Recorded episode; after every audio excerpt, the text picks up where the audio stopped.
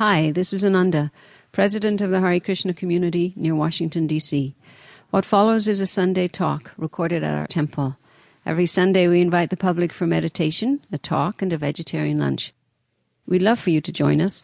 More information is available at iskconofdc.org. That's I S K C O N of dc.org. Thanks, and I hope you enjoy the talk. Let us give a warm welcome to His Holiness Giriraj Swami.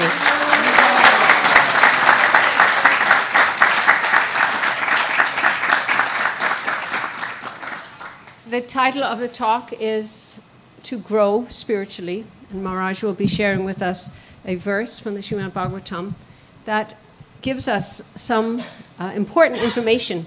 Sometimes we may uh, not be su- sure about our journey on the path, and we want to be uh, reassured. We want to know we're going in the right direction. We want to know that uh, we're going to get there. So he'll be exploring this verse with us today. Um, Maharaj is a, an author, amongst many other things. He's an initiating spiritual master in, in ISKCON. He joined uh, in 1969. Uh, he was a student at Brandeis University. He graduated from there cum laude. Um, but during that time, he met Srila Prabhupada. And I've shared this story before, but it remains one of my favorite. That uh, at that time, he was exploring spirituality and uh, looking at different paths, uh, and one path being the consideration that perhaps we're all God. Um, I'm God, you're God, we're all God. So he was exploring like that, and when eventually he met Srila Prabhupada, the first question Prabhupada, uh, he asked Srila Prabhupada was, I've been looking at these different paths, so, you know, how do I know which is the right one? And Prabhupada looked at him and said, Well, it depends on what your goal is. Do you want to serve God or do you want to be God? So, I think then he knew that this was his spiritual teacher and has done enormous amounts of service for Srila Prabhupada over the years, uh, not least involved in the uh, construction of the temple at Juhu, which is today a, a huge center for Krishna consciousness in Mumbai. Uh, his new book coming out is about that story, an incredible story. Um, but he has three other books already in print. Uh, they'll be available here today. Maharaj will sign them and meet with you personally. Very, very inspirational books.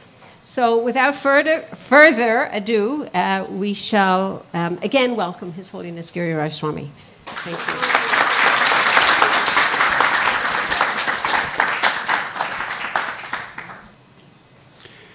Hare Krishna. So, welcome to the Sunday open house. I'm going to read one verse from Shrimad Bhagavatam, Canto 2, Chapter 3 Pure Devotional Service. Text 23. Please repeat after me. Om Namo Bhagavate Vasudevaya. Om Namo Bhagavate Vasudevaya. Om Namo Bhagavate Vasudevaya. Om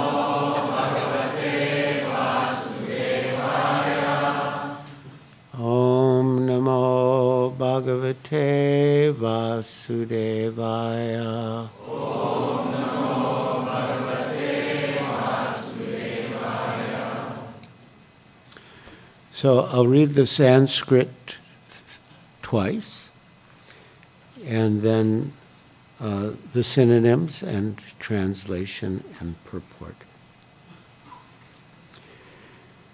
Jivanchavo Bhagavatangrirenum Najatumartyo Bilabetayastu Shri Vishnupadya Manujastulasya Swasanchavo Yastuna Veda Gandam Jivan chavo bhagavatang rirenum na jatu martyo bilabeta yastu Shri Vishnu Padya Manujastu Lasya Swasanchavo Yastu Naveda Gandam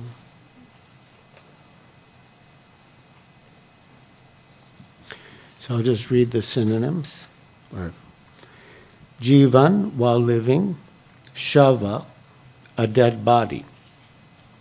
Bhagavat Angri Renum, the dust of the feet of a pure devotee. Na, never. Jatu, at any time. Martya, mortal. Abilabeta, particularly received. Ya, a person. to, but. Shri, with opulence. Vishnu Padya, of the lotus feet of Vishnu. Manuja, a descendant of Manu, a man.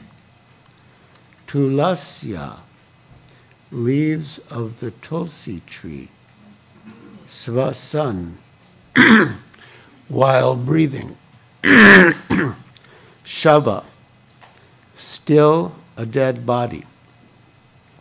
Ya, who, to, but, Naveda, never experienced.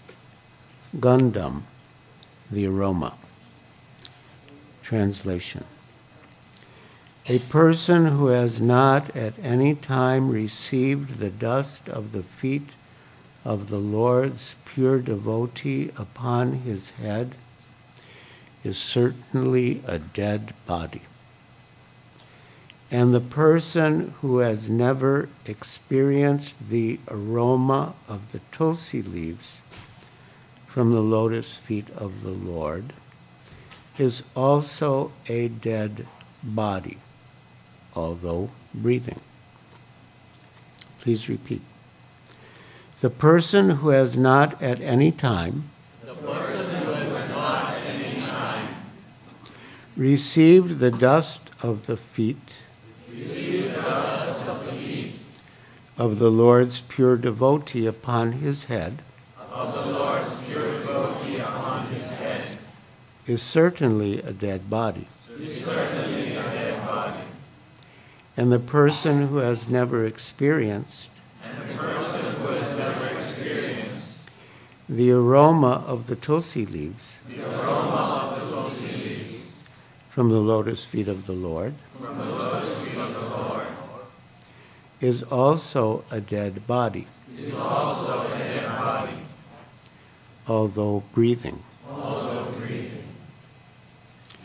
So the, the, the, the purport of this verse and a number of verses in this sequence is that without devotional service, one is dead. Uh, one's body has no value if not engaged in the service of the Lord. Uh, just like when the soul leaves the body, there, there's life in the body as long as the soul is present. And as soon as the soul leaves the body, the body is dead. Actually, the body is always dead, but it's animated by the presence of the soul. I say the body is always dead because the body is a machine. A machine has no life, but it's animated by an operator who makes it work.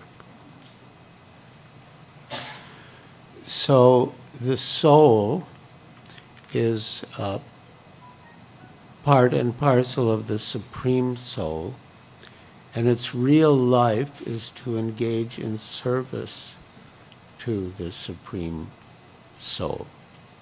So that's life. And anything other than that is is a, a, is, is a sort of uh, de- death-like uh, existence. A purport by Srila Prabhupada. According to Srila Vishwanath Chakravarti Thakur, the breathing dead body is a ghost. When a man dies, he is called dead. But when he again appears in a subtle form, not visible to our present vision, and yet acts, such a dead body is called a ghost. So, when the soul leaves the body, uh, if, if, one is not perfect in Krishna consciousness, then uh, one will have to take birth again uh, in another body. And what body one gets depends on how one has lived one's life and uh, one's consciousness at the time of death. The body is also compared to an apartment or, or a house that is occupied by the soul. And if you get notice that you have to vacate your apartment, will you spend your time decorating your apartment so that you can enjoy it for a few more days? Or will you look for where you're going to move next? So if we have been, you know, conscientious and uh, earned some money and uh, handled it wisely, we'll be able to afford a better apartment or, or, or home. But if we've been irresponsible and haven't uh, managed our finances properly, we won't be able to afford even a place as good as the one we have been in. So when we leave the body, we will have to find some other residence. And so while we're in the body, we should live responsibly and, uh, you know, increase our spiritual credits by engaging in devotional service so we can uh, get a better place, a, a better body.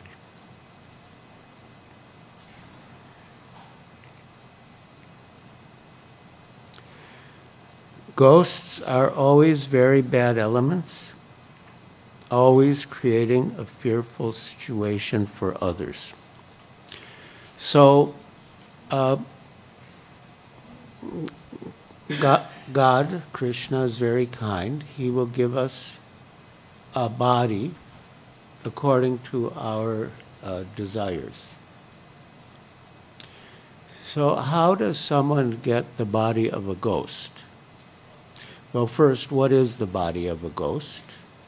Um, according to the Bhagavad Gita, there are five gross elements, and our, our, our gross bodies are made of those five gross elements. And then there's a subtle body, which is our mind, intelligence, and ego. So, generally, the subtle body, in other words, our mentality or our consciousness at the time of death, will take us to our next destination, our next body.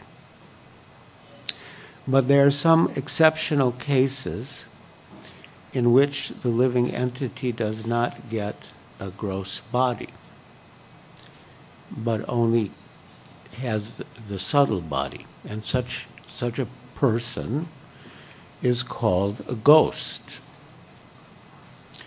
Uh, so, how does one become a ghost? Not that any of you should try to, but just so we know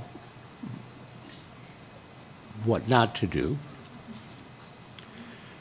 Uh, the most, probably the most common way to become a ghost is to commit suicide. Because when one commits suicide, in effect, one is saying, I don't want a gross body.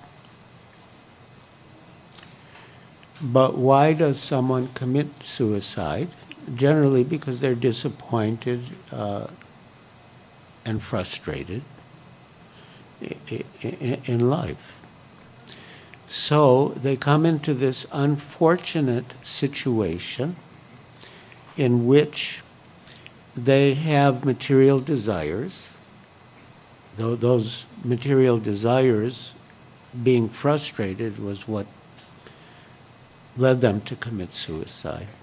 But they don't have a gross body with which to fulfill those desires. So they're very frustrated.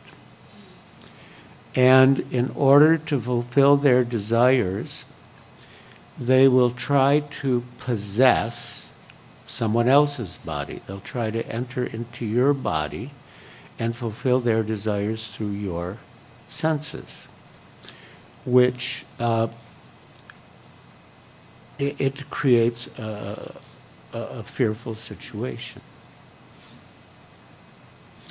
There was a movie I think in the 1980s, called Ghosts. And uh, I never saw movies after I uh, joined the movement. But devotees were talking about it. And they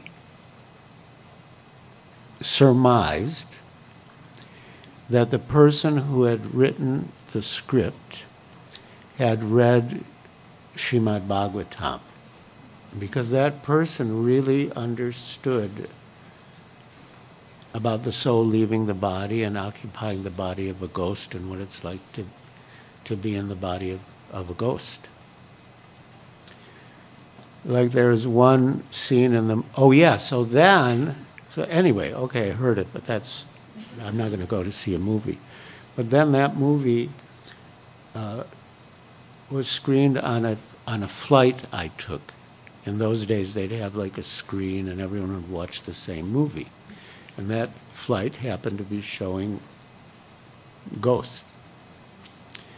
And uh, I just, I mean, it was actually quite fascinating. I just remember one scene. The ghost is on a, uh, is on a, a railway station platform, and he wants to smoke a cigarette. And there's a vending machine but he doesn't have money. He doesn't have uh, a gross body, but he's, he's, he's like he's, he's so he wants that cigarette. He's like banging on the vending machine, but to no avail. So, oh yes, and one other way to become a ghost is to be very like, um, you know, there's whatever you think of at the time of death, that will determine your next life. So, like they say, you know, if a chaste wife thinks of her husband at the time of death, she'll be born as a man in her next life. There's so many examples. One was uh, King Bharat. He was very advanced, but he became attached to a deer and he became a deer in his next life. But because he was so advanced, he was given the power to remember his previous life as a devotee. And then after one life in the body of a deer, he became uh, a, a, great devotee, Jad Bharat. So, but becoming a ghost, how do you become a ghost other than committing suicide? If you're attached to a physical place, like there are many castles that are reputed to be haunted because the occupants were very attached to their castle. So at the time of death, if they thought of their castle, they can't take birth as a castle because it's not a life form, but they take birth as a ghost and live in the castle. There's like so many castles that are haunted. But ghosts can be both driven away and also liberated from their ghostly existence by the chanting of the holy names of the Lord. And therefore, Srila Prabhupada encouraged devotees, because sometimes there were good properties available for a lesser price because of being haunted. So Srila Prabhupada encouraged the devotees, you can get this nice property, don't worry about the ghosts, you can have kirtan and the ghosts will go away.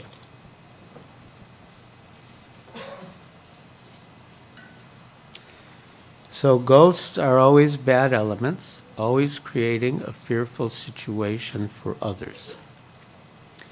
Similarly, the ghost like non devotees who have no respect for the pure devotees, nor for the Vishnu deity in the temples, create a fearful situation for the devotees at all times.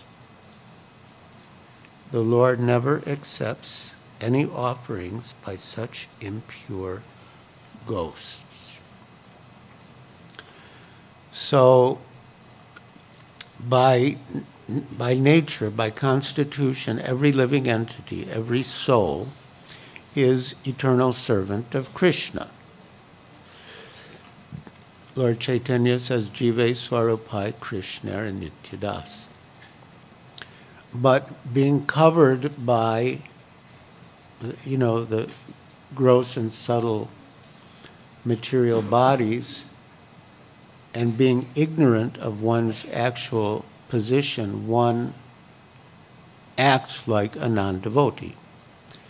And in this purport, Srila Prabhupada is comparing the non devotees to ghosts. And there's a very beautiful verse in the Bhakti Rasamrita Sindhu by Srila Rupa Goswami, which is also quoted in the original Sanskrit in Srila Prabhupada's translation of Sri Chaitanya Charitamrita. It says, uh, Bhukti Mukti Sprihad Yavat. So the idea is that the desire for bhukti, material enjoyment, and the desire for mukti, impersonal liberation, of merging into the light of God, impersonal effulgence. Uh, these desires are belong to someone who is ghostly haunted. Now, it's a, it's, a, it's, a, it's, a, it's a beautiful verse in Sanskrit and it has a deep meaning. The meaning is this that if a ghost possesses you, you will think things that are not usual for you. They're, they're, they're foreign to you. They're, they're actually the, the, thinking of the ghost.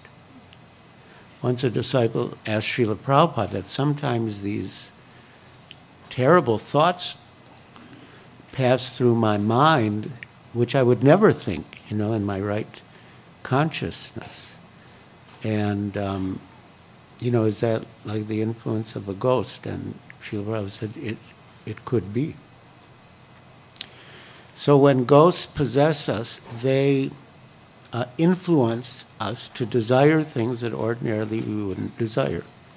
So Rupa Goswami says that the, that the desire to for, for bhukti and mukti uh, is, is like someone who's haunted by a ghost. It's foreign. It's not really us. That's not really what we want. So, you know, there's a lot of talk these days about getting in touch with yourself and being authentic, which we should. We should get in touch with ourselves and be authentic. But getting in touch with ourselves means our actual spiritual being as eternal servants of Krishna. So, how do we become a servant of Krishna? There is a common saying that one should first love the dog of the beloved before one shows any loving sentiments for the beloved. It said, Love me, love my dog. But what is the purport here? The stage of pure devotion is attained by sincerely serving a pure devotee of the Lord. The first condition of devotional service to the Lord is therefore to be a servant of a pure devotee. And this condition is fulfilled by the statement, quote, reception of the dust of the lotus feet of a pure devotee who has also served another pure devotee. End quote. That is the way of pure disciplic succession or devotional parampara. So, yeah, as stated here, we, we, we need to receive the dust of the lotus feet of the pure devotee on our head and uh, it could mean literally the dust if we're so fortunate. Uh, but generally, it means to receive the mercy of the pure devotee, which comes in the form of the devotee's instructions on devotional service. Uh, that is how we can begin the uh, uh on the path of pure devotional service. And how did that pure devotee become a pure devotee? By serving another pure devotee who served another pure devotee. And that is the uh, system of pure devotional parampara. Like you see on the altar, we have Srila Prabhupada, who served his spiritual master, Srila Bhakti Siddhanta Saraswati, who served his spiritual master, Srila Gaurkishore Das Babaji, who served his spiritual master, Srila Bhaktivinoda Thakur, who served his spiritual master, Srila, Gaur, Srila Jagannath Das Babaji. And in this way, that, lot, that chain goes all the way back to Krishna. Krishna is the original spiritual master. He has perfect knowledge, and he, he imparts that perfect knowledge to his disciple. That disciple imparts it to his disciple. And then that way it comes uh, to us. So the knowledge descends to us through parampara, and our service is offered up through parampara. Maharaj Rahugana inquired from the great saint Jad Bharat as to how he had attained such a liberated stage of a Paramahansa. Paramahansa is like the highest stage of sannyasa or devotional life. And in answer, the great saint replied as follows Bhagavatam 5 12 12. Rahuganaita tapasanayati na che jaya nirvapanad grihadva na chandasanai vajalagni suryayar Vina Mahat Padarajo Vishekam. O King Rahugana, the perfectional stage of devotional service, or the Paramahansa stage of life, cannot be attained unless one is blessed by the dust of the feet of great devotees. In italics, Prabhupada's italics. It is never attained by tapasya, austerity, by the Vedic worshipping process, acceptance of the renounced order of life, the discharge of the duties of household life, the chanting of the Vedic hymns, or the performance of penances in the hot sun, within cold water, or before the blazing fire. So, yeah, there's, there's no other way to attain pure devotional service other than being blessed by the dust of the lotus feet of a pure devotee. And there's so many other methods that are discounted in this verse as ways. The only way is by the mercy of pure devotee who has served another pure devotee. In other words, Lord Sri Krishna is the property of his pure, unconditional devotees. And as such, only the devotees can deliver Krishna to another devotee. Krishna is never obtainable directly. So Srila Prabhupada illustrated this point very graphically and dramatically and vividly in Madras in 1971. I had gone there to begin, begin our activities there. I was the first devotee from ISKCON to go to Madras. And in the course of my preaching, I, I, I, I met and, uh, many important people and cultivated them, and one of them was the Chief Justice of the uh, High Court of, of uh, Madras. And so I arranged a program for Srila Prabhupada out, outdoors in a, in a pandal, uh, a simple pandal, uh, that was attended by, uh, by judges and, uh, and lawyers.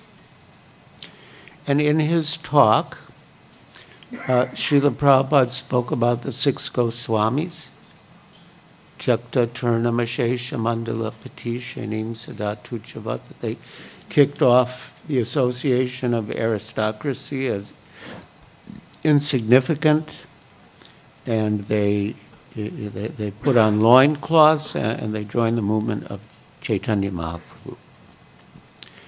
And, and so Srila Prabhupada appealed to the audience that they also should join the movement of Chaitanya Mahaprabhu. Well, after the uh, program in the Pandal, we went to the Chief Justice's home, and uh, the, the Chief Justice uh, gave Srila Prabhupada some gifts. Uh, one of those, I, yeah, it's a nice thing. It's it's a, like a sandalwood garland. They they like they shave the sandalwood very thin and make it into a garland. And uh, gave him a little silver Krishna. So Srila Prabhupada had been speaking about the mood of separation in this talk in relation to the six Goswamis. And he demonstrated how, the process of separation and how it leads to meeting with Krishna.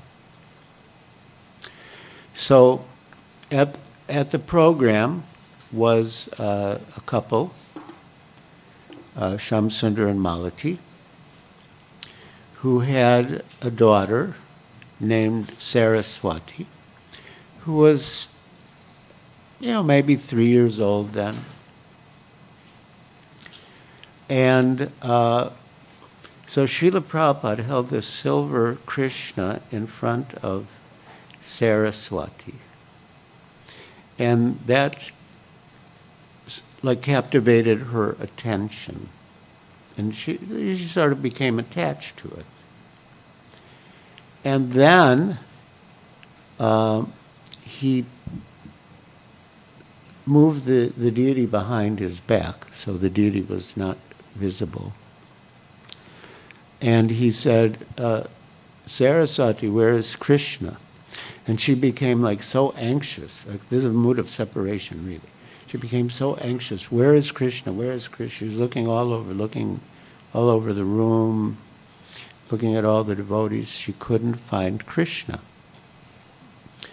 So then Prabhupada did it again. He took it out, said Saraswati. Where is Krishna?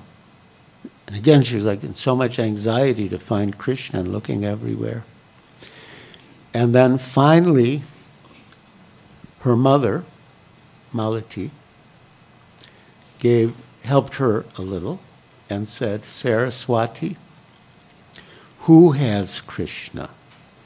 And immediately Saraswati's eyes opened wide and she had like a, a complete recognition. And she said, Prabhupada has Krishna. so then she went running up to Srila Prabhupada on his seat and he, he brought out the Krishna. So, this, uh, when I read these words, th- it reminded me of that. Um,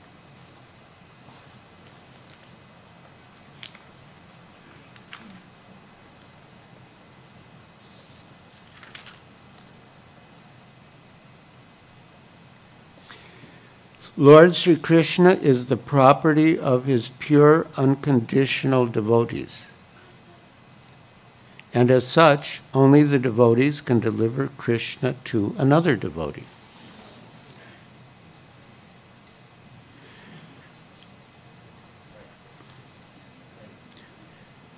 Hare Krishna.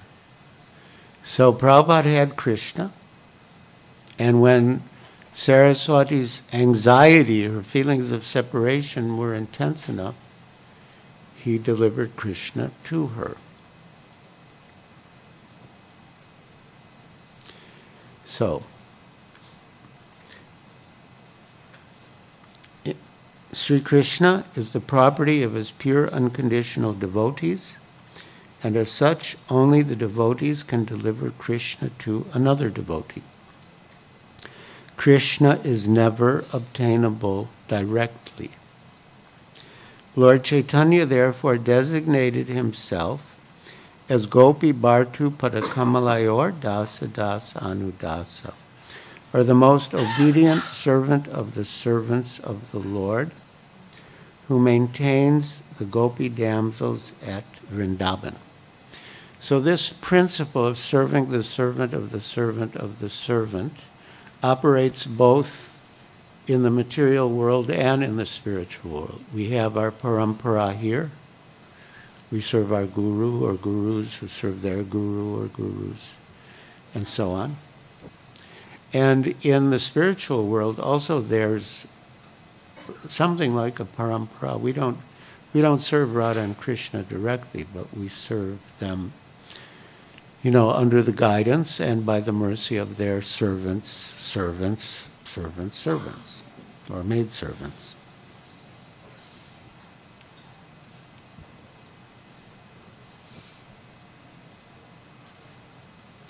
A pure devotee therefore never approaches the Lord directly, but tries to please the servant of the Lord's servants. And thus the Lord becomes pleased and only then can the devotee relish the taste of the tulsi leaves stuck to his lotus feet. In the Brahma Samhita, it is said that the Lord is never to be found by becoming a great scholar of the Vedic literatures, but he is very easily approachable through his pure devotee. Vedeshu durlabam adurlabam atma bhakto. In Vrindavan, all the pure devotees pray for the mercy of Srimati Radharani. In Vrindavan, all the pure devotees pray for the mercy of who? Srimati Radharani, the pleasure potency of Lord Krishna.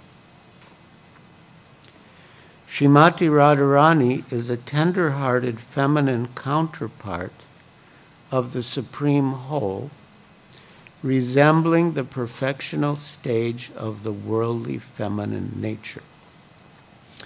In the Nectar of Devotion, uh, Srila, well, Srila Rupa Goswami and Srila Prabhupada uh, discuss Krishna's qualities. And one of his qualities is compassion, compassionate. And uh, Srila Prabhupada says that it's very hard to approach Krishna directly because he's the Supreme Personality of Godhead. But we can approach him easily through his compassionate nature, which is represented by Shrimati Radharani. And um, yeah, I, I think it's in the purport, but if it's not, I'll say it.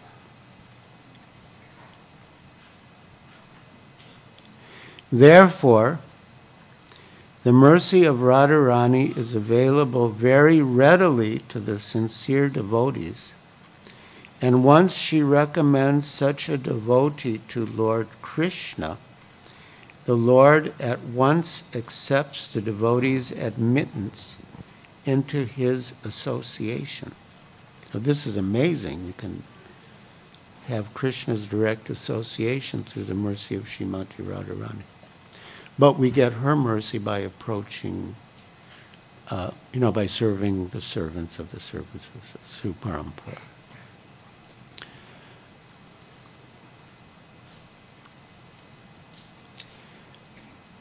In, yeah, and if def, and if Srimati Radharani recommends someone, then Krishna accepts.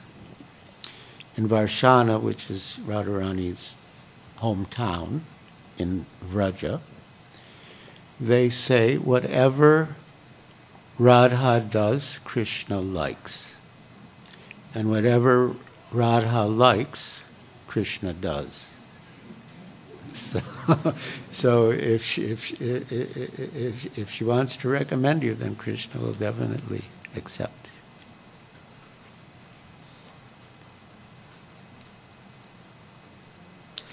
The conclusion is, therefore, that one should be more serious about seeking the mercy of the devotee than that of the Lord directly. And by one's doing so, by the goodwill of the devotee, the natural attraction for the service of the Lord will be revived. So there's an important verse in the Bhagavad Gita uh, actually these devotees who we serve are, and it's it's mentioned here in the in uh, the the verse from the fifth canto, Mahat or Mahatma, great soul. So the Bhagavad Gita says, uh, Mahatmanas tumam partha daivim prakritim ashrita. That the Mahatmas, the great souls, are under the protection of the divine energy, Daivi Prakriti, and that divine energy is Shrimati Radharani. So through this parampara system, ultimately we're taking shelter of Shrimati Radharani, and by her mercy we can attain uh, the service of Krishna. But there is a little esoteric point here for Gaudiya Vaishnavas, and that is that that they actually want to serve Radharani more than they want to serve Krishna. But of course, they're together. But um, yeah, Srila Bhakti Siddhanta Saraswati, our Srila Prabhupada's spiritual master, said that a, uh, a worshiper of Vishnu is called a Vaishnavite, and a worshiper of Krishna is called a Krishnite, and a worshiper of Radharani is called a Gaudiya. yeah, that's, that's us. So thank you very much. Um, we do have a, few minutes for uh, questions and reflections.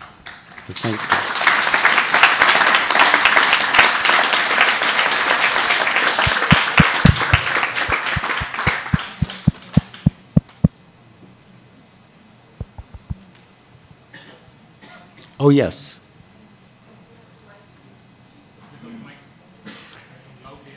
Okay.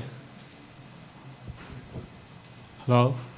Excellent talk, Prabhu. Now, just uh, I haven't read uh, Bhagavatam yet, you know, so maybe naive questions for further clarifications. Two naive questions. One is uh,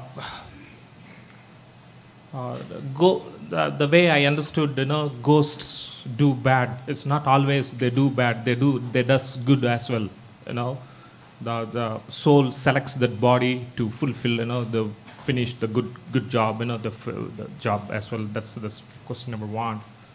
Uh, you want me to go question number two? Or? Well, um, if the if the living entity who became a ghost was engaged in good work, why did he become a ghost? It means that overall his activities were not good. So that's that's how he became a ghost.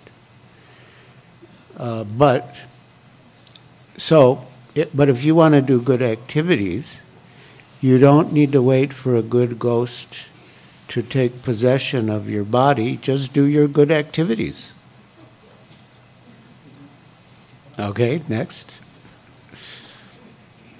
my last question, second question. Uh, uh, the person who don't understand the value of tulasi doesn't mean that uh, he is a dead body because God gave uh, his brain to use only partially, you know, not full, full, full, you know, uh, totally understand uh, the value of uh, tulasi. It doesn't mean that he is a dead body. Well, that's your opinion. But uh, Sh- Srimad Bhagavatam has a different opinion. And the reason is, a- as I said in the, my introductory remarks, that the real life of the living entity is devotional service. So if the living entity is not engaged in devotional service, he's like a dead body. Now, it could be that someone is innocent. I mean, you, you, you actually are touching on a very important point here. That although in broad terms we can say devotees and non devotees, but actually there are three categories the devotees, the uh, innocent people. Balishi, they're like children, they're innocent, they don't know and then the, the envious. So the preacher, according to Srimad Bhagavatam, uh, prema, kripa, maitrupeksha. Sorry, uh, prema, maitri, kripa, peksha. So prema, he gives his love to the Supreme Personality of Godhead. Maitri, he makes friendship with the devotees. Kripa, he shows mercy to the innocent, and upeksha, he uh, neglects the envious. Because if you preach to the envious, it usually makes the situation worse. We can engage them in service, sort of without their knowing it even, or give them prasad, but we can't preach to them. So, uh, yeah, but kripa is, is for the innocent people. So there could be innocent people who, who don't know about Tulsi. They're not demons. They're not Yeah, I agree with you. Hare Krishna. Yes? Uh, Hare Krishna Maharaj, thank you very Krishna. much for your beautiful talk. Um, I'd really like to ask you um, about if a Vaishnava, a devotee, takes their life. It's an unusual situation, but I have known a couple of devotees. Hmm. Yeah. Um, and it's always a gray area that I feel devotees don't really discuss because there isn't like a siddhanta on that. Um, for, for whatever reason, that devotee is impelled to take their own life. Do you have any thoughts on this of what their, um, I don't know, you could say destination or what your thoughts might be on that topic? That's a good question, and it, it, it has happened. Um, there was a, an associate of Lord Chaitanya named Chota Haridas, Junior Haridas. And Junior Haridas uh, was in the renounced order of life, and he he he went to beg some uh, cooking provisions from uh, Madhavi, who is a very advanced lady devotee, elderly lady, and uh, associate of of Sri Chaitanya Mahaprabhu. But while there, he he looked lustfully at at Madhavi's daughter, who was an attractive young lady. And Lord Chaitanya, as the omniscient Lord, knew it. And he rejected Junior Haridas. Uh, he's, he, he's, he said, you know, he's, he's in the renounced order, he's looking lustfully at women, he's, he's banned from my association. Uh, he was also a good kirtan singer. So Lord Chaitanya's associates, principal associates, Sarup Damodar Goswami and others, they all appealed to him, you know, after some time, uh, to be merciful and, and take him back. And Lord Chaitanya said no.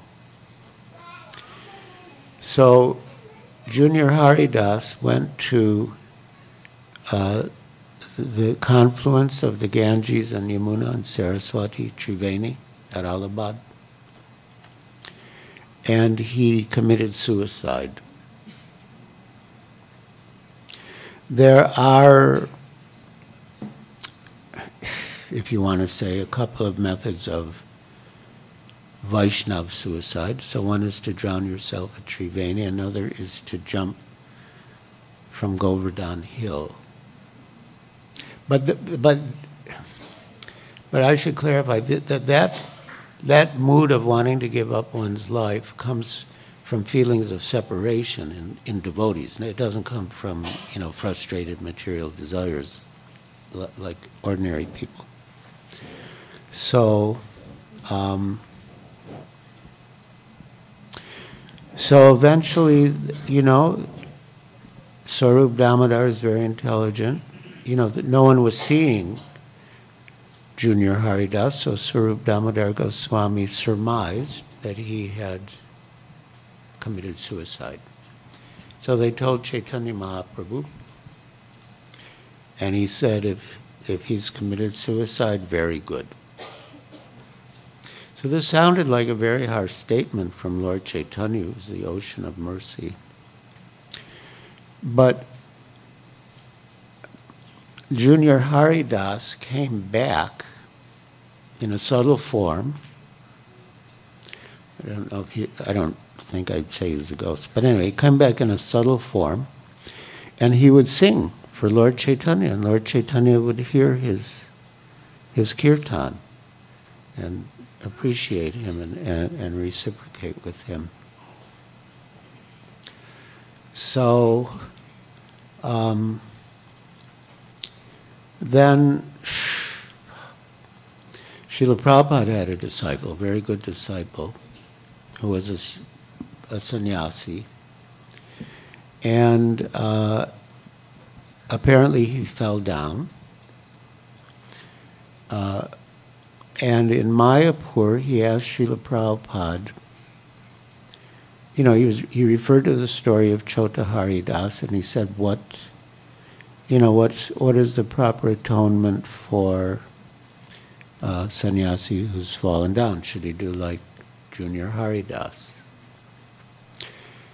And Srila Prabhupada, he began by saying yes, but then he went further to say, you know, in the case of a devotee, he, should, you know, he should keep his body and soul together for the sake of devotional service and so on.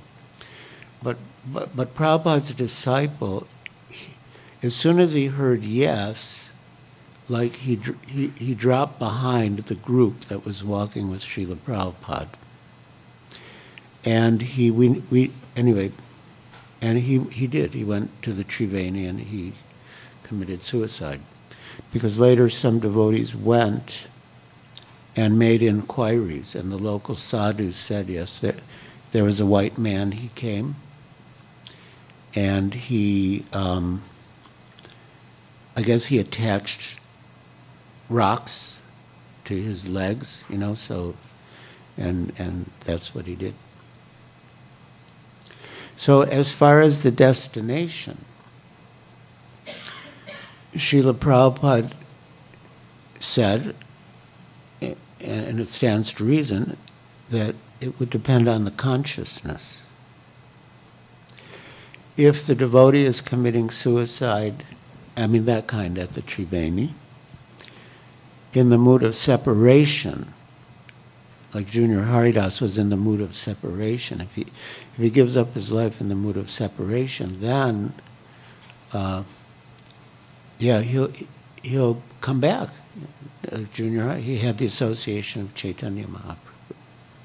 But if he does it as a sort of like ritual uh, atonement, then, um, yeah, I mean, Prabhupada didn't say exactly what his destination is, but it's not the same as someone who does it in the mood of separation.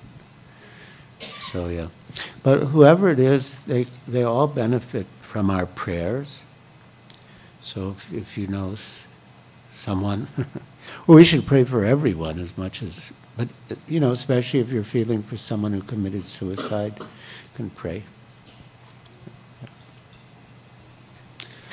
All right, thank you very much. Hare Krishna.